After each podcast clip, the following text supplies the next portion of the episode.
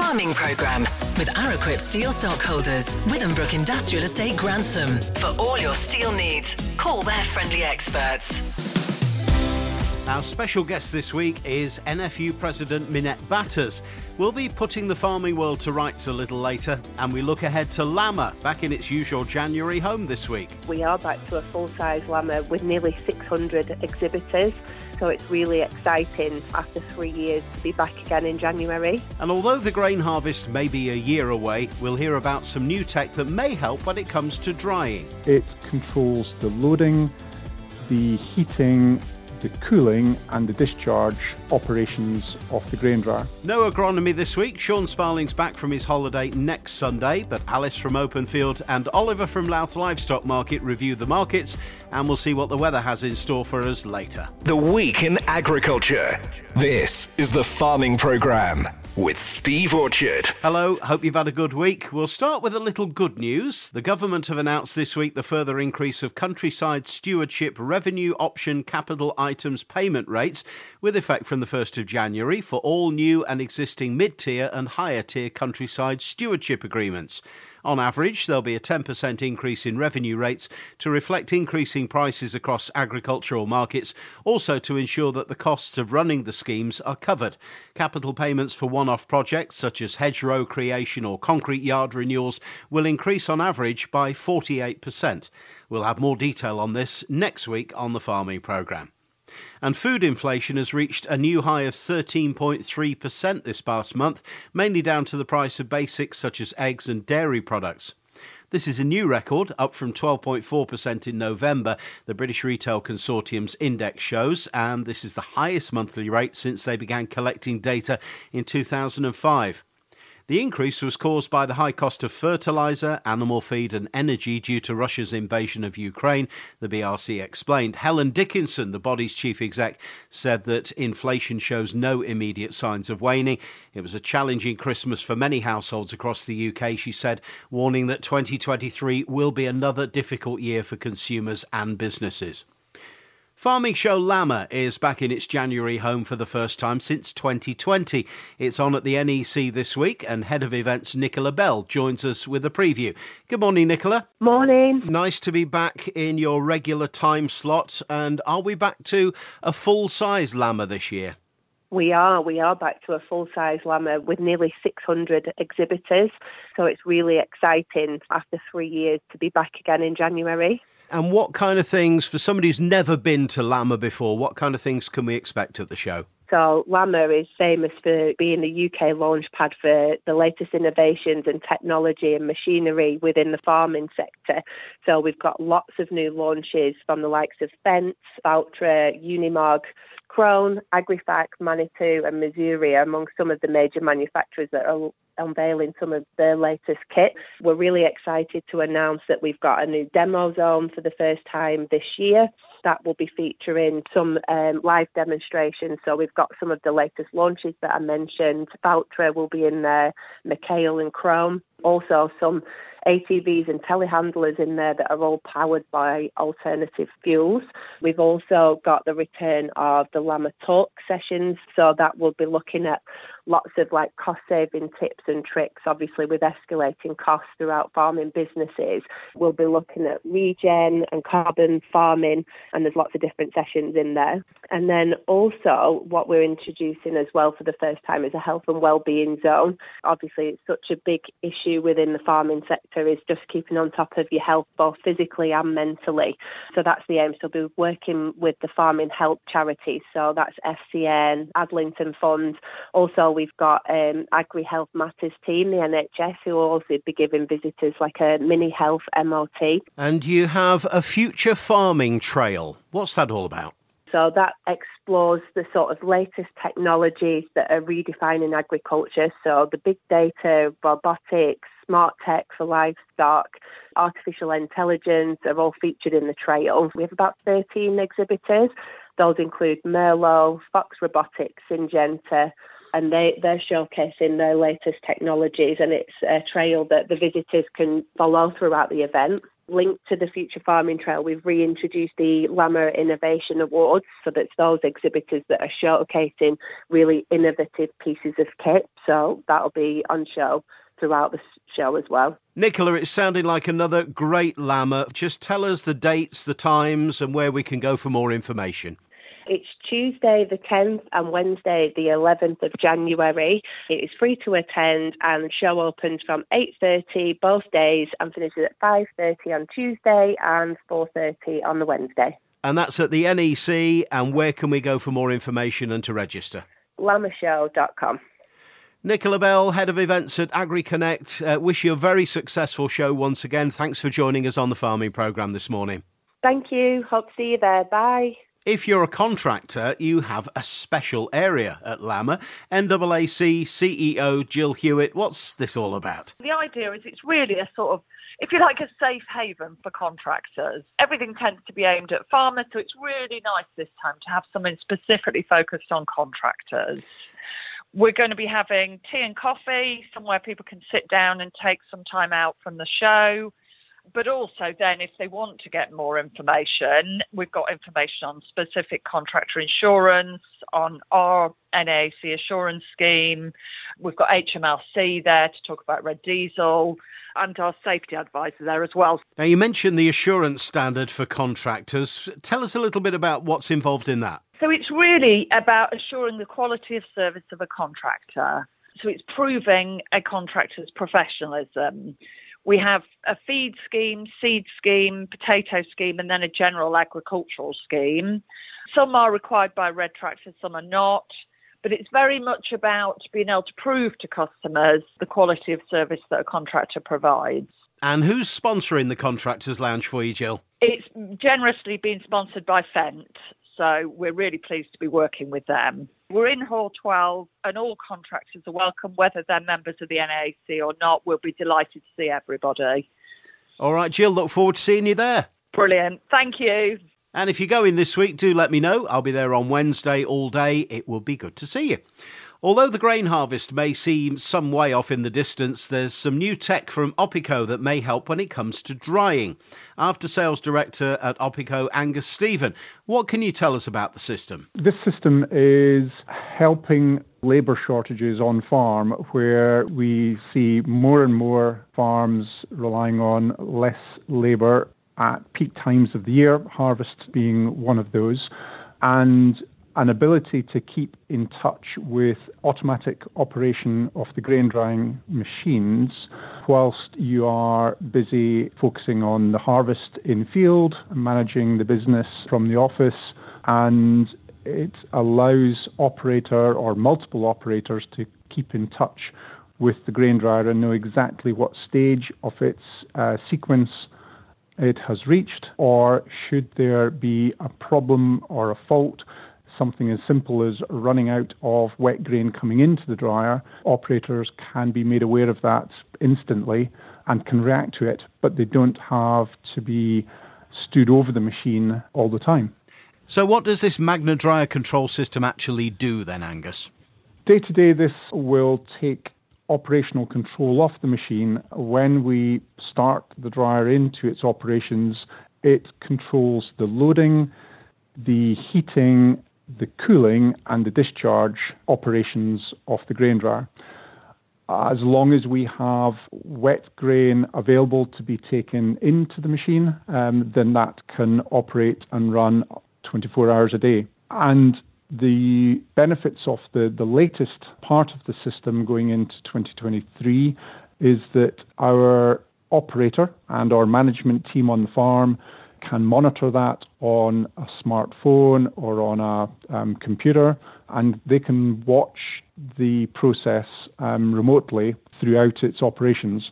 Alarms can be set to notify individual personnel of the stages that it's um, reached in its sequence, and we can minimize um, the amount of time that um, we require anyone to come back to the dryer. Um, so if, if an operator knows that um, it has run out of wet grain, then they can focus and ensure that someone comes back to the dryer as quickly as possible to bring more wet grain to the machine. But if everything is running smoothly, then they know that they can leave that alone.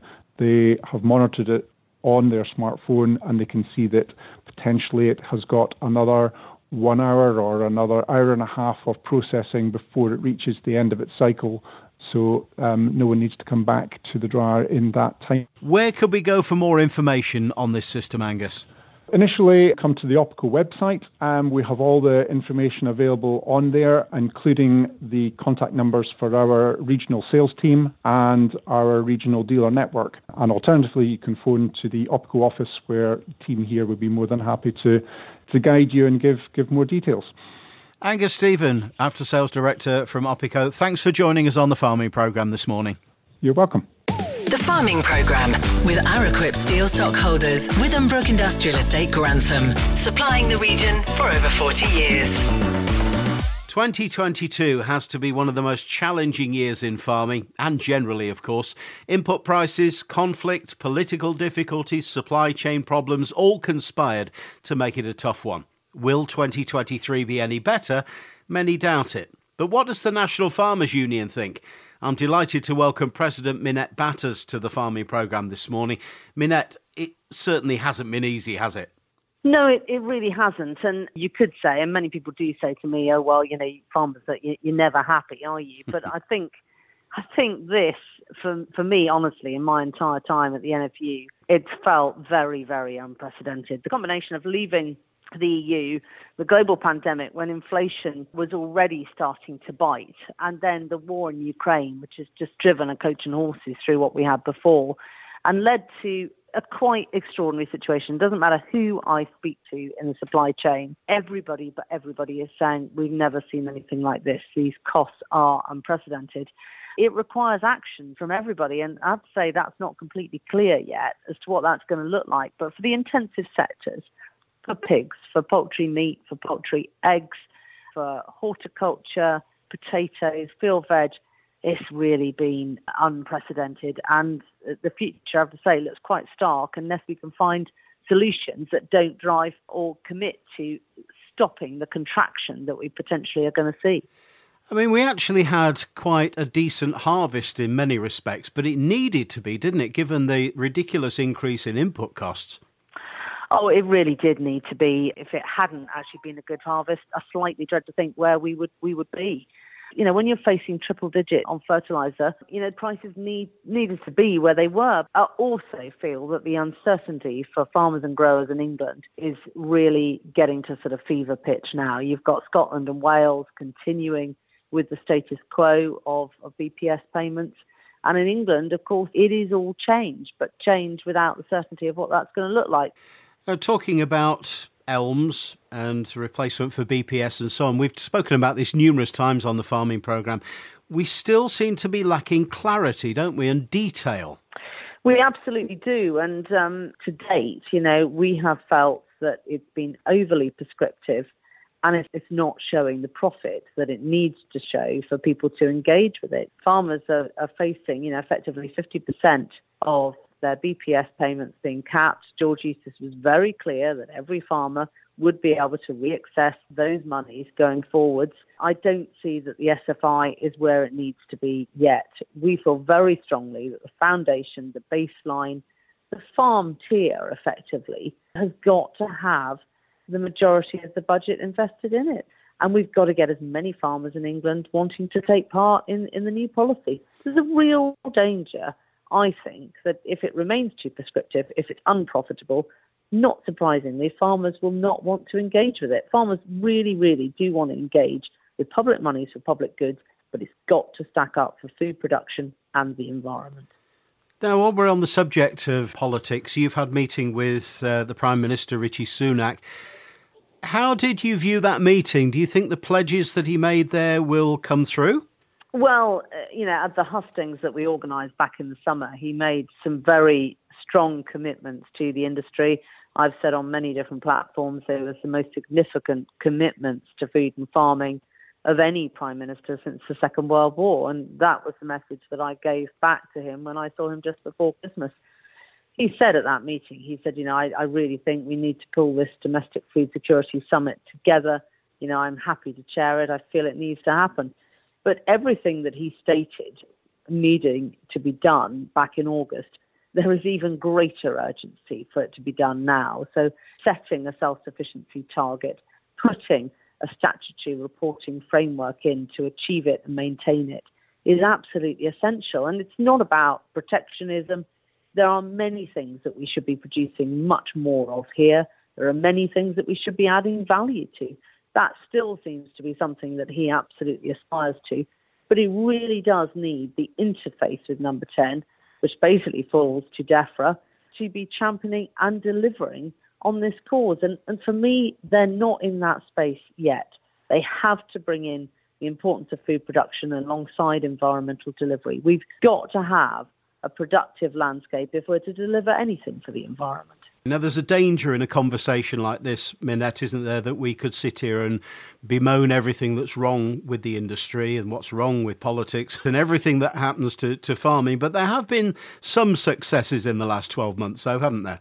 Oh, uh, there's been a, a, lot of successes actually, and you're right. It's very easy to be glass half empty on, on many things. I mean, when I look at the the battle, if you like, that we've had to achieve a, a seasonal worker scheme that is fit for purpose, you know, it's a huge help to growers to now have an uplift in the numbers. We've got a scheme of 55,000 that will be set over a, a three year period, and that gives a lot of certainty to growers when we left the EU, I was absolutely adamant that we had to be matching Australia with technical people, boots on the ground effectively across the world, opening up these new markets. Back then, we only had one person that levy payers themselves were paying for, and that position was Karen Morgan out in China. We've now got another one in the Middle East, and we've had eight new appointments. So we've got 10 in all, which is a, a, massive boost to our exporting opportunity. And indeed, we've been asked to host them on a farm visit, so I should be very much looking forward to doing that before the end of January. And then they will be heading off, specifically opening up agri food markets across the world. The Prime Minister himself said, you know, how do we grow more of our fruit and vegetables here? We're in the process at the moment of finishing, uh, if you like, our, our sort of ambition for a horticultural revolution we know this can happen, but it's got to be about partnership working. So I think there are a lot of positives out there. A lot of things have happened that are now in a much better place, and we mustn't forget that. So there is strength in numbers, and we need to, to keep banging the drum, if you like, and increasing the positive drumbeat for food production and farming and all the time, you know, making sure we're committed to delivering more for the environment. If we get the production bit right, we can do the other bit as well. And there has been some funding secured from the government to help with the levelling up of rural communities as well, too, hasn't there? Very much. The um, England Prosperity Fund totally focused on levelling up right across the country. We were extremely worried that this was just going to fall into into urban areas. Not at all. It's very much focused on on productivity out in the countryside, out in rural areas. I'm thinking things like small abattoirs, a lot of the infrastructure that we've seen huge consolidation over. We need to get back to much more of a localized ambition. The country is very different. You know, what is going on in, in Cumbria is very different to what is going on in Lincolnshire. And we've got to be able to have funding and ambition that is relevant to those local areas. And the Prosperity Fund, I think, goes a long way to achieving that. And how do you see the public support for farming as we go into 2023? I've never taken it for granted. We never can take it for granted. But every retailer I speak to, the demand to buy British only ever grows. And we've got to make sure that, you know, the British consumer continually has access to high quality British food. We should be producing much more of what we're good at here. And that needs everybody working together. We've primarily, I think, in these intensive sectors, We've got to look at fairness in the supply chain. We've got to have contracts that are fit for purpose. We've got to have contracts that can be renegotiated. We've got huge issues for field veg, huge issues for potatoes. And this needs everybody stepping up to the mark and everybody working together. My biggest gripe would be I see the farmer and the grower taking far, far too much of the risk. And we've got to make sure that situation is avoided because we want them to be producing more, not contracting their business we're an island nation with 17 million people on it, and everybody needs to eat. We've seen rationing of eggs. I don't want to see any more shortages of anything. So there's a market out there that wants to buy more British, and I know the people that I represent want to fill it. So that's what we need to focus on. Minette, it's been a pleasure talking to you, looking back and looking forwards. NFU President Minette Batters, thank you so much for joining us on the farming programme this morning. Thanks so much for having me, Steve. Time for our weekly market reports now, starting with livestock from Louth Livestock Market auctioneer Oliver Chapman. Good morning, Oliver. Morning, Steve. Another weekly roundup from here at Louth for the first sale of the new year in Louth Market back with a bang, with records breaking on the first week. Starting with the prime cattle, which see steers sell to 268 pence per kilo or 1872 pounds and 50 pence for JS Paul of Burgh le Marsh, while the heifers top from the same good home at 264 pence per kilo or 1765 pounds and 45 pence.